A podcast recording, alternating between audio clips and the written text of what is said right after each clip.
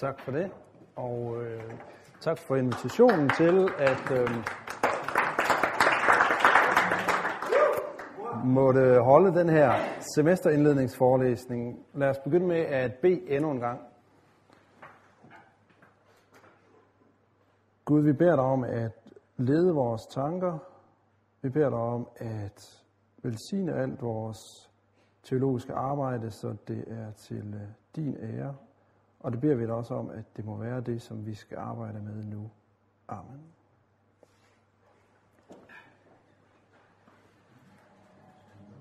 Som sagt, så øh, er overskriften glimt fra en missionsteologisk opdagelsesrejse. Vi skal begynde lidt et andet sted, nemlig på Haiti. Katastrofen på Haiti, den har berørt de fleste dybt, fordi at det er forfærdeligt, det der er sket. Og måske er vi særligt berørt også her i Danmark, fordi vi kan identificere os med dem. Det kunne også have været os. Der er nogle amerikanske kristne, som har øh, forvildet sig ud i at sige, at det er Guds, Guds straf. Men hvorfor er der ikke nogen danske kristne, som har våget at sige offentligt, at det katastrofale, det er ikke først og fremmest, at alle disse mennesker er døde. Det katastrofale er, at de fleste af dem, som er døde, må vi frygte, er døde inden for Guds kærlighed, men uden for Guds frelse.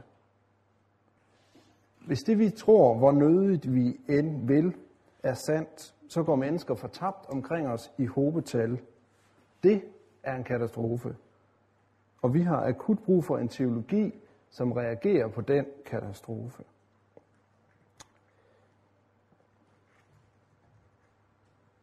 Vi skal se på øh, lidt af baggrunden for at tale om øh, mission og øh, missional teologi.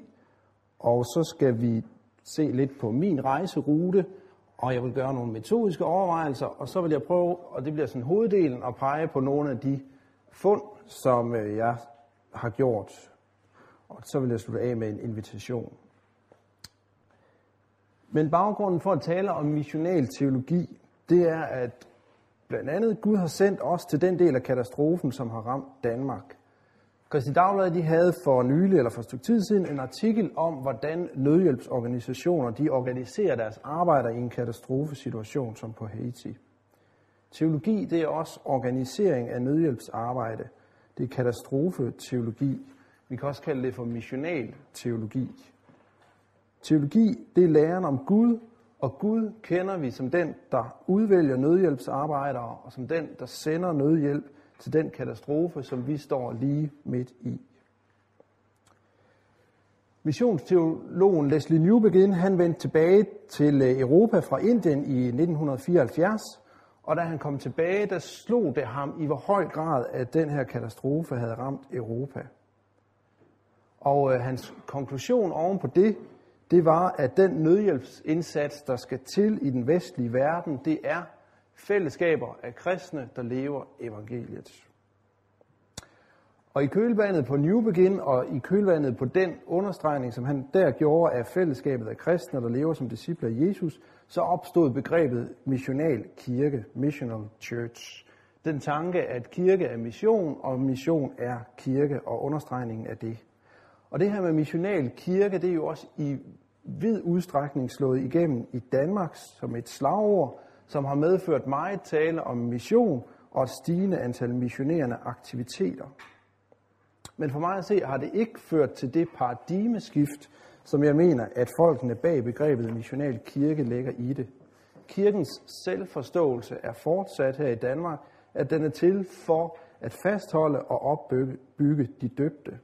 Ikke at den er katastrofehjælp, at den er sendt i Guds mission. Og jeg tror, at en af flere grunde til, at al vores tale om missional kirke ikke har ført til missionale kirker, det er, at vi kun lige er begyndt at tale om missional teologi, om katastrofeteologi. Og måske er det sådan, fordi vi har svært ved at holde ud at se katastrofens omfang i øjnene, og derfor så lever vi i fornægtelse og fortrængning. Men Gud kender vi som sagt som den, der udvælger nødhjælpsarbejdere, og den, der sender nødhjælp til den katastrofe, vi står lige midt i. Og derfor så er sand teologi katastrofeteologi, eller med mere traditionelle termer. Det er måske virkelig en problematisk at have missiologi som en selvstændig teologisk disciplin, fordi at teologi, både eksegese, systematik, kirkehistorie og praktisk teologi, altid er missiologi, fordi det er at teologi er læren om Gud, og Gud er mission. Teologi er altid læren om Guds mission i verden. Så det er altså baggrunden, at vi står i en katastrofe. New Begin har analyseret den og sagt, det som er svaret i den her katastrofe, det er fællesskaber af kristne, der lever evangeliet. Det har ført til missional kirke og til mig en tale om missional kirke og missionale aktiviteter, men ikke til et paradigmeskift, så vi faktisk har fået en missional kirke i Danmark. Og jeg tror, at noget af grunden til det er, at det ligesom har været en snak, der har holdt sig inden for eklesiologi, inden for vores tanker om kirke, men vi er ikke kommet i gang med at tale om missional teologi. Og al sand teologi må være missional teologi, fordi Gud er mission. Det var baggrunden. Så vil jeg øh, prøve at rise lidt op af ruten for min opdagelsesrejse. Jeg vil tage nogle fund frem, nogle ting, jeg har fundet rundt omkring, men nu skal I først lige have stukket ruten ud. Og øh, det er en opdagelsesrejse, som har varet et helt liv, vil jeg hæve det. Yderst til venstre, der ser I et dynamisk ægtepar. Manden forrest, fuld fart fremad, og det er mine forældre. Og mine forældre, de var udsendt af Folkekirken til Midtjylland i en øh, lang periode, hvor de virkede som missionærer. Og øh, der voksede jeg så altså op med at øh, se på det og lære af dem og få det her med diakoni og mission ind øh, med øh, modermælken, eller hvordan man nu siger det. Senere kom jeg på et tidspunkt øh, let til hårdt pres af Nils Andersen med i, øh, i KFS, og øh, i KFS, der lærte jeg meget om, at øh, kristendom, det også handler om mission, det handler om evangelisering. Jeg gjorde mig erfaringer med åbne bibelstudiegrupper og med kampagner og med oplæring af nye kristne. Så KFS havde haft en stor betydning for formningen af min forståelse af, hvad det er at være i mission. Lidt forud for det, der gik jeg på Hedemølle Efterskole, og øh, der øh, gik det sådan en, øh, en eftermiddag, at jeg øh, sad nede på lærerværelset for at skulle skrive en stil ind på skrivemaskinen dernede. Og det var jeg ret træt af, det gad jeg ikke. Men lige bag mig sad min dansk lærer, som sad og skulle øh, forberede en andagt til om aftenen, og det var hun ret træt af, og det gad hun ikke. Så vi besluttede at bytte. Og det er så den eneste gang, jeg har fået 13 i ordens karakter. Men øh, den øh, aften kan jeg huske, at der holdt jeg så en andagt med temaet, vi er de ikke-kristnes bibel. Vi er de ikke-kristnes bibel. Og den anden dag sendte jeg så til den engelske missionsteolog Leslie Newbegin. Han omformulerede det en lille smule, og så blev han vandskendt på at sige, at kirken er evangeliets hermeneutik. Kirken er evangeliets hermeneutik. Og det udtryk der, eller det her med, at de kristne, der lever evangeliet, det er evangeliets hermeneutik til den vestlige verden, det traf jeg på første gang i 1997. Øh, og det slog mig meget stærkt, eller sådan, det overbeviste mig, det satte ord på noget. Øh, og det har siden på en eller anden måde sat en dagsorden for mit arbejde, både med teologi og kirke. Det jeg gerne vil være med til at bidrage til, det er at prøve at finde ud af og pege på og arbejde med, hvordan ser den kirke ud, som kan være en evangelisk hermeneutik her i Danmark og i den vestlige verden. Så herover har vi Jørgen Fogh, som jeg første gang traf til noget undervisning her på menighedsfakultetet, og han er sovnepræst i Lindehøj Kirke, og ham fik jeg altså lov til at komme i praktik hos i, øh, en længere periode.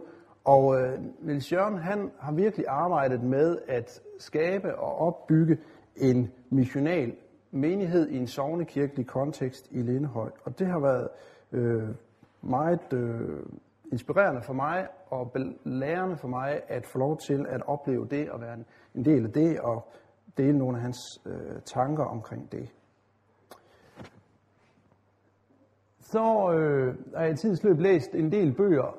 Her er den bog, der hedder Missional Church, og hele den der serie, The Gospel and Our Culture Network, og en række af de bøger, der er udgivet i forlængelse af det her med Missional Church, det har også inspireret mig meget. Og jeg har desuden læst en del bøger om øh, emerging churches, og jeg har mødt alle de der store kanoner inden for emerging churches, når de har været på besøg i, i Danmark, og det har også inspireret min tænkning om kirke, den her måde, hvor de meget radikalt går efter at sige, at evangeliet det må kontekstualiseres ind i den kultur, som vi lever i.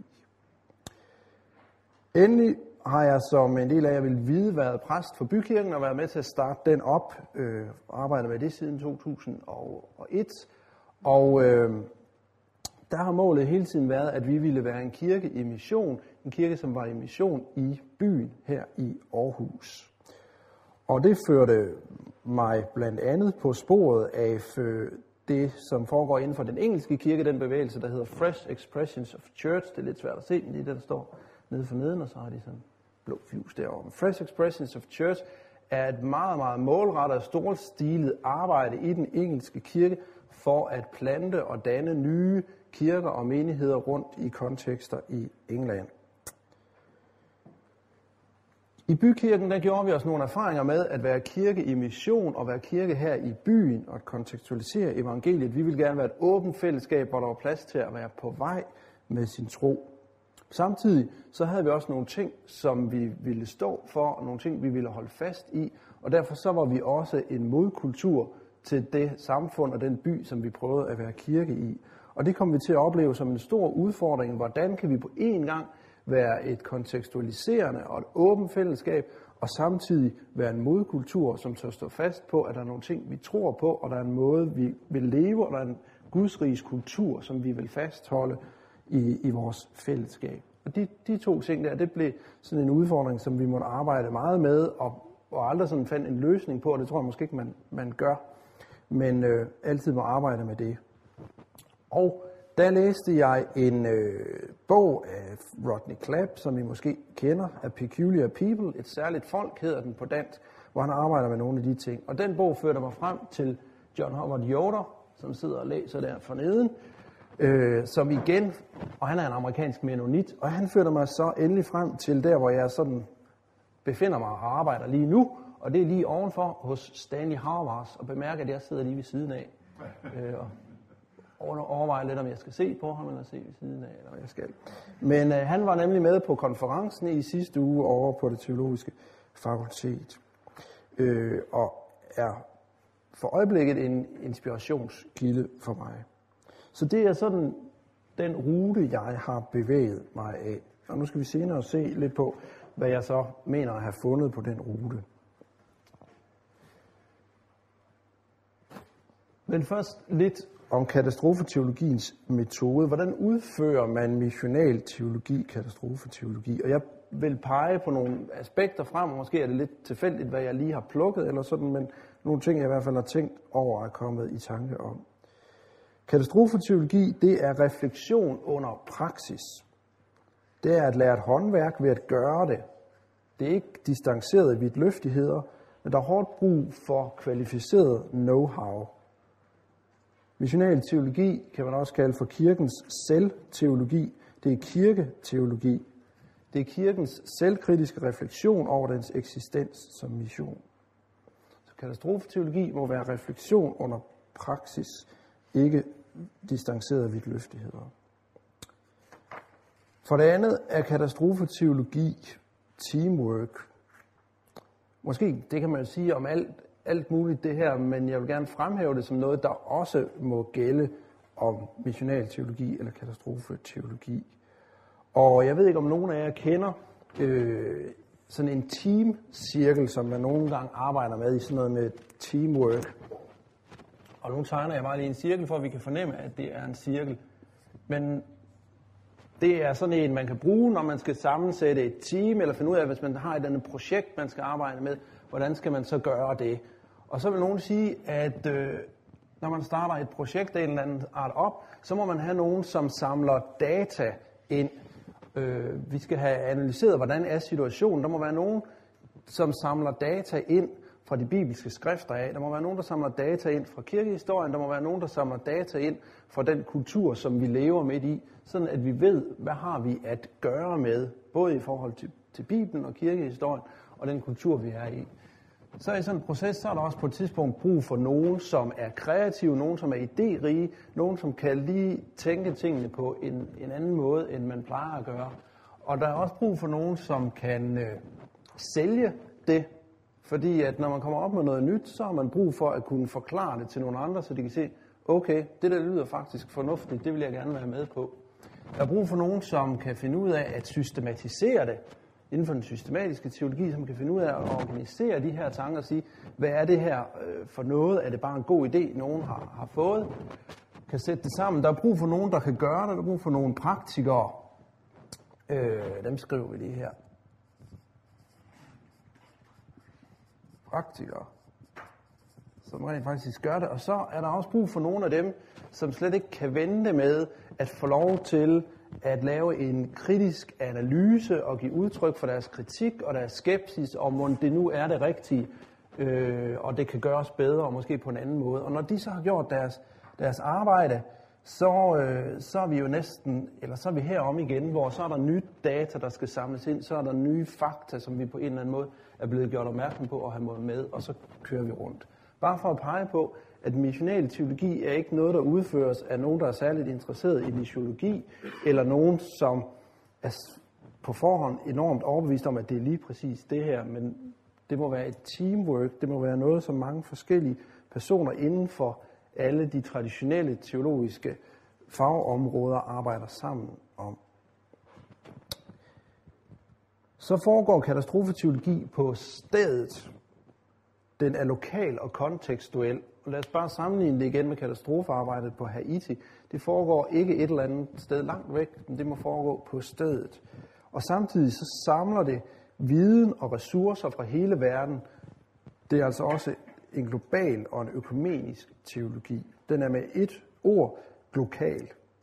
Den er mangfoldig, fordi alle kræfter må sættes ind, men den er kontekstualiseret og lokal, fordi det må foregå lige på stedet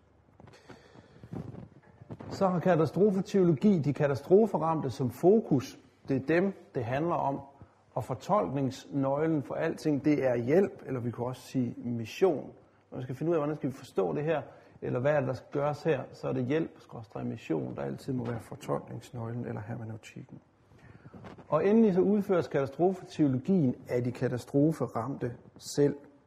Det udføres af mennesker, som selv er ramt af katastrofen. Ikke af nogen privilegerede nødhjælpsarbejdere, og det her er ikke på nogen måde en kritik af de nødhjælpsarbejdere, der er på Haiti i andre steder. Men det kan ikke udføres af mennesker, der står på distance og ser på det stakkels katastroferamte menneske, men det udføres af mennesker, der også selv er ramt af katastrofen, og som ikke har et eller andet trygt velfærdssamfund, et sikkert sted at vende tilbage til. Gud har sendt sin kirke og teologien til at leve midt i katastrofen, men med et håb om genopretning. Så det var nogle input til noget med metode. Det foregår refleksion under praksis. Det er teamwork. Det er lokalt. Det er både globalt og lokalt. Og fokus til katastroferamte, fortolkningsnøglerne hjælp, og det udføres af katastroferamte selv. Og så vil jeg prøve at trække nogle af mine personlige fund frem. Og en del af det er måske ikke nyt for jer, øh, men jeg håber, at der efterhånden, som vi går igennem det, viser sig en eller anden form for tråd, eller måske en struktur øh, i det. Og der er tale om en løs, ufærdig skitse. Det er en, en stregtegning, en antydet stregtegning af, hvordan noget måske kunne se ud. Øh, ja. Og det drejer sig om noget med Guds billede, med menneskesyn, om syndefaldet, om frelse og om nyskabelse. For det første, hvem er Gud? Vi bekender Gud som treenig fader, søn og helligånd, og vi tror på, at Gud er kærlighed. Gud er en dynamisk relation fyldt af kærlighed. Og ud af den her relation, der flød skaberværket. Egentlig er der ikke tale om en creatio ex nihilo, men snarere om en creatio ex agape. Gud eksisterer ikke som individ, men Gud eksisterer som et fællesskab. Der er ikke tre personer i guddommen, som har fællesskab med hinanden. Der er et guddommeligt fællesskab, som rummer tre personer. Og der er hele tiden en udadgående bevægelse i det her fællesskab. Fællesskabet forstørrer sig hele tiden ved at omfatte mere og mere. Skaberværket er resultat af den kærlighed, som er i det fællesskab, Gud er. Gud er en udvidende Gud, ved at Gud sender. Og det er den fortælling, som Bibelen og kirkehistorien fortæller, at Gud sender profeter, og Gud sender til sidst sin egen søn. Gud sender sin ånd, og Gud sender kirken til verden. Den hellige og ophøjede Gud er ikke afskåret eller statisk, men hele tiden udvidende og sendende. Gud er mission. Mennesket er skabt i Guds billede. Vi er derfor personer, som eksisterer i fællesskab. Individualismen og oplysningstidens forestilling om det individuelle selv, det har så godt fat i os, at vi faktisk nærmest ikke kan forestille os, at det kan være anderledes. Men individualismen er en illusion. Socialvidenskaberne de kan afdække, hvordan at meget af det, vi opfatter som vores personlige valg og frie valg, i virkeligheden er bestemt af vores kontekst og de fællesskaber, vi indgår i. Det samme gælder hele vores opfattelse af virkeligheden. Den er ikke vores egen, men den er tildelt os af kulturen og det samfund, vi lever i. Men Guds billedligheden går dybere end det, socialvidenskaberne peger på. Vi er ikke skabt af intet. Vi er skabt af kærlighed, og kærlighed er altid relationel. Derfor er vores eksistens relationel. Og det er betydning for vores forståelse af mission. Det er, at mission er Guds udvidelse, Guds sendelse. Dette at riget vokser, at fællesskabet med Gud omfatter mere og flere. Et kristen menneske er genindsat i fællesskab med Gud, er blevet en del af det fællesskab, som Gud er. Et menneske eksisterer i fællesskab med andre mennesker, og mission det er en beskrivelse af en eksistensform, nemlig den kristne eksistensform. At sige, at alle kristne er missionærer, det er ikke at opfordre kristne til missionerende aktiviteter, men det er at angive en måde at eksistere på, nemlig den kristne måde at eksistere på. Og det er enten eller. Vi kan vælge at eksistere i modstrid med det menneskelige, nemlig ved at fornægte og bryde fællesskab, eller vi kan eksistere i overensstemmelse med det sandt menneskelige, nemlig ved at erkende og bekræfte og udvide fællesskab, og det vil sige mission. Så menneskesynet, vi eksisterer i fællesskab, nemlig i mission. Syndefaldet skal tages alvorligt. For syndefaldet, det er et brud på relationen mellem Gud og mennesker. Mennesket er trådt ud af det fællesskab, som Gud er, ud af den relation, som det lever i, og dermed dør mennesket. Det er overladt til sig selv, til sin individualitet. Det er fortabt. Syndefaldet, det har epistemologiske konsekvenser, altså det har konsekvenser for, hvad vi kan erkende og vide. Vores erkendelse af Gud, dermed af virkeligheden, er beskadiget. Mennesket kan ikke af sig selv kende Gud, eller vide, hvad det gode er, er, eller hvor vi skal forsøge på at bringe verden hen, eller for den sags skyld, hvad retfærdighed det er for noget. Kun gennem kirken kender vi Gud. Så syndefaldet har epistemologiske konsekvenser. Syndefaldet er også baggrunden for det johannæiske begreb om verden. Det, at verden er det, som Gud har skabt og elsker, og samtidig er verden det, som er i oprør mod Gud. Kirken er udvalgt fra verden, den er i, men ikke af verden. Men det vi ser i den vestlige verden, det er, at kirkerne og teologien har assimileret sig i de samfund, som de indgår i. Og derfor så er kirken endt i et nyt babylonisk fangenskab.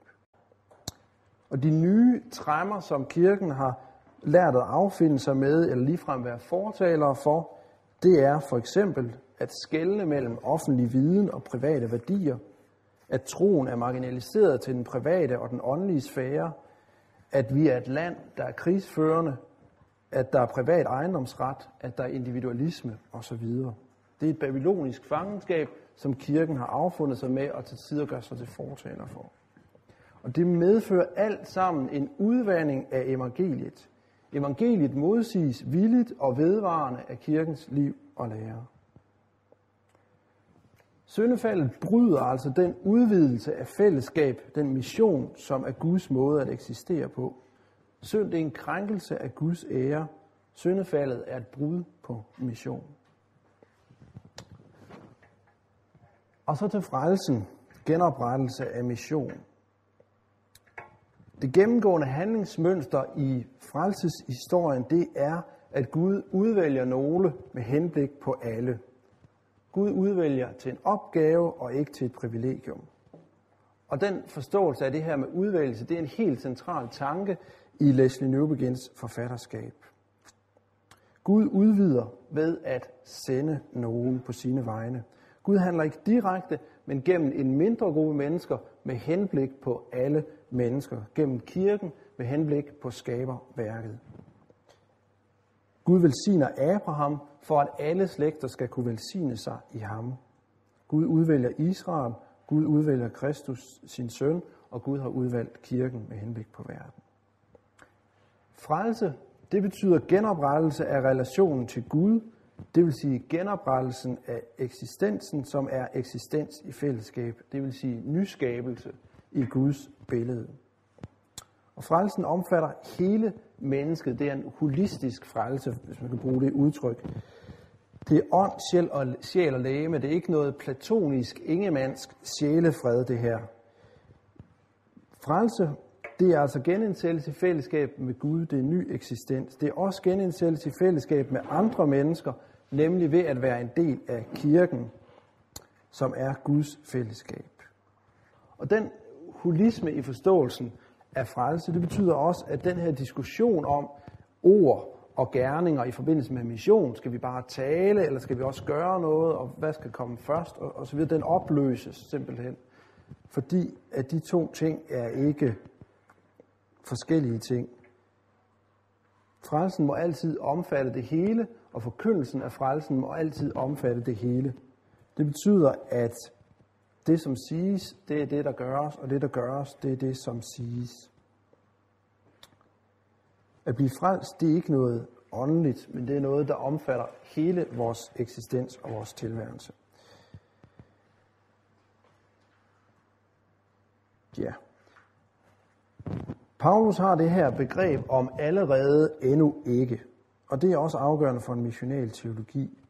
Teologi er missional teologi og må være missional teologi, netop fordi vi lever mellem tiderne allerede endnu ikke. Vi lever med Jesu liv og død og opstandelse i ryggen, og vi lever med Jesu genkomst og nyskabelsen foran os. Og den her nyskabelse, som vi har foran os, den er samtidig allerede i gang i os nu. Gud er i gang med at nyskabe. Og derfor så gør det en forskel her og nu og på alle måder, om vi er i kirken eller ikke er i kirken, om vi er kristne eller ikke er kristne. Det betyder også, at der er en kontinuitet imellem det, kirken er nu, og det, der skal komme, når Gud nyskaber himmel og jord. Der er en kontinuitet mellem det, der er nu i kirken, og når Gud nyskaber himmel og jord. Samtidig så er der også en diskontinuitet imellem det, der er nu, og det, der skal være, når Gud nyskaber himmel og jord. Der er et brud imellem det, der er nu allerede, og det, der endnu ikke er. De, som har sat sig uden for fællesskab med Gud, de vil fortsat være uden for fællesskab med Gud. Men ved dom, der bekræfter Gud menneskets valg, og konsekvensen bliver realiseret fuldstændigt, nemlig fortabelse. Og fortabelse, det er som teologisk tema først og fremmest en påmindelse til alle, der regner sig som frelste. Det skal sige til os, at det er afgørende at sætte alt ind på at forblive disciple af Jesus, at forblive i fællesskab med Gud. Og fortabelse er også, som min indledning mere end antyde, en motivation for at være i mission. Så der er altså også en diskontinuitet mellem det, der er nu, og når Gud nyskaber. Men frelse er genoprettelse af og indsættelse i den mission, som Gud er. Det er genoprettelse af og indsættelse i den mission, som Gud er. Og så det sidste, nyskabelsen. Ligesom syndefaldet skal tages helt alvorligt og for pålydende, så skal forvandlingen i Kristus tages alvorligt. Den nye skabelse, det er en ny socialitet, det er et nyt fællesskab, som er kirken. Og som sagt, det er noget, der allerede nu er i gang. Nyskabelsen er i gang, og det gør nu og her en forskel, om vi eksisterer i kirken eller uden for kirken.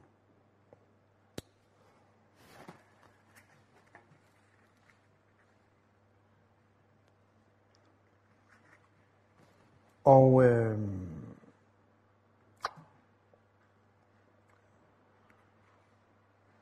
når vi taler om nyskabelse, så øh, kunne vi måske våge, at øh, uden at jeg helt tør svare for alt, hvad der kan ligge af fare i det, men vi kunne love, våge et øjeblik at låne den ortodoxe kirkes begreb om guddommeliggørelse.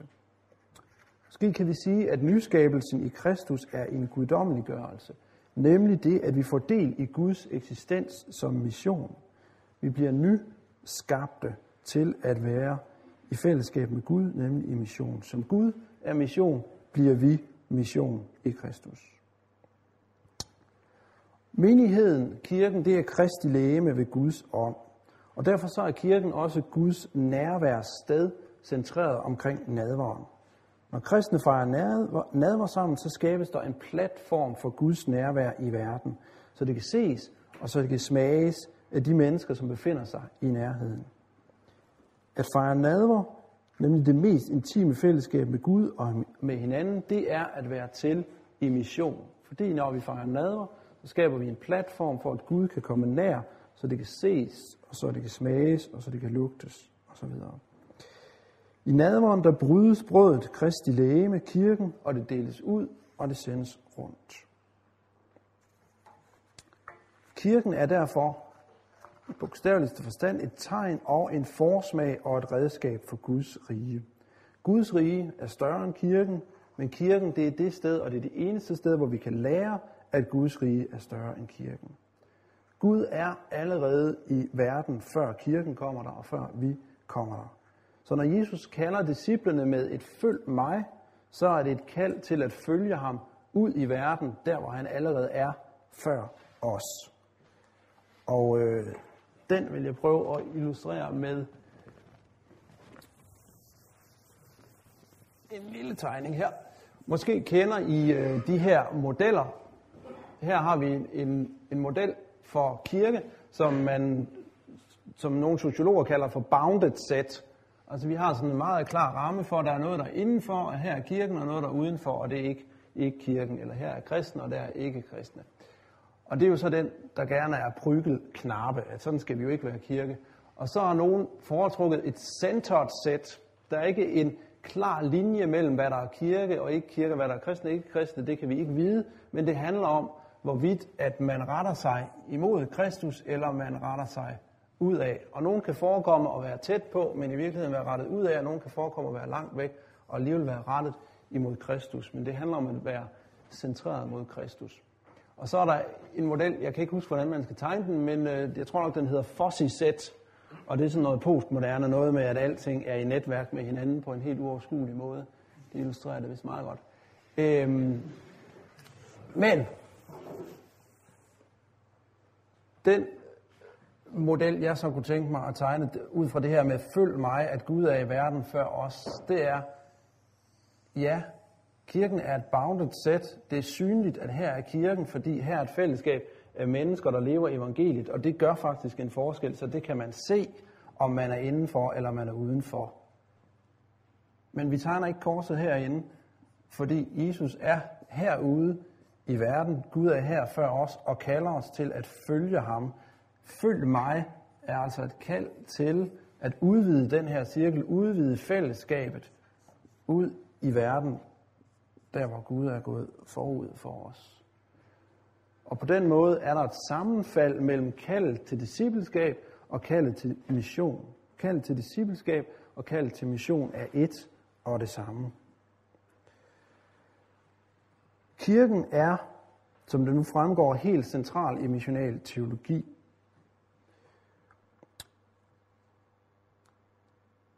Inden for missionsteologi, der var der i sidste århundrede, det kom der det her slagord med missio dei, Guds mission.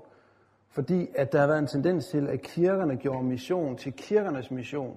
Det er kirken, der har en mission. Det er kirken, der skal ud i verden. Det er kirken, der skal have flere medlemmer osv. Så kommer en modreaktion mod det, der sagde nej.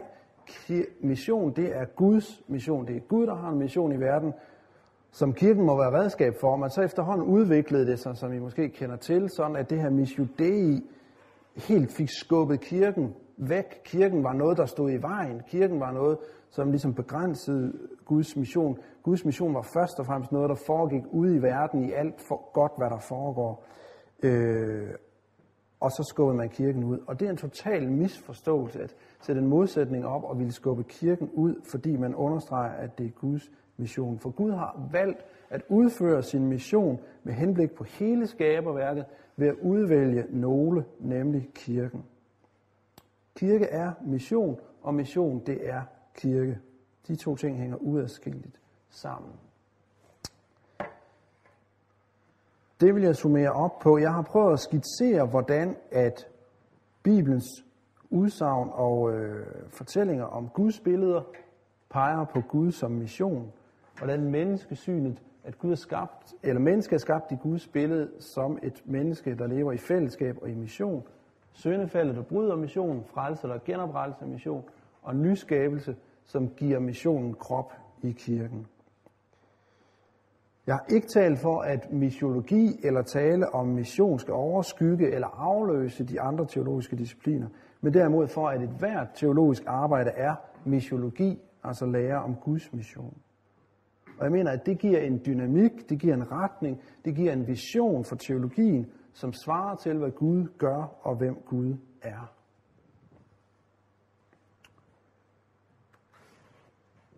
Og så en afsluttende invitation. Den her skitse, som jeg har tegnet op, den er blot en antydning, et spinkelt forsøg. Den behøver yderligere fundering. Der er detaljer, der skal fyldes på. Nogle dele af konstruktionen holder slet ikke, osv. Men jeg har prøvet at give et glimt af den substans, den udstrækning, som jeg mener, en missional teologi har og kan få.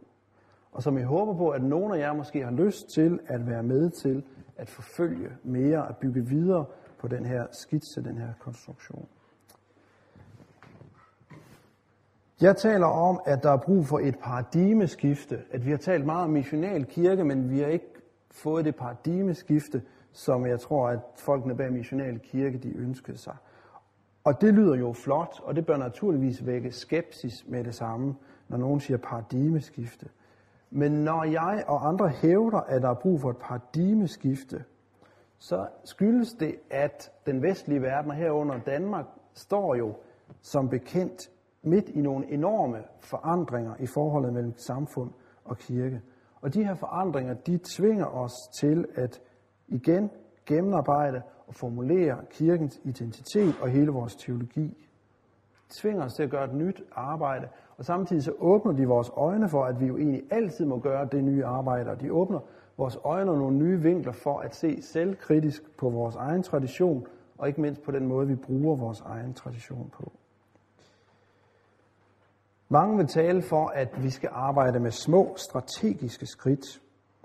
Og så er der andre, der taler om reformation, om genopfindelse, om at maksimere diskontinuiteten. Efter min opfattelse, så er strategier gode til at forbedre noget inden for et eksisterende paradigme. Men et paradigmeskift, det kræver en eller anden form for irrationel, profetisk ulogik, som man ikke kan sætte på formel eller strategi.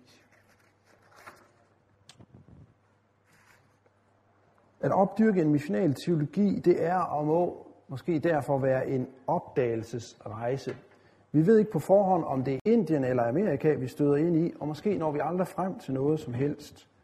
Men vi rejser ud og ser, hvad der sker, fordi vi tror på, at det er sådan, vi skal tjene Guds rige sag, sådan vi kan være i Guds mission, det vil sige, sådan vi er frelst til at eksistere og til at være til.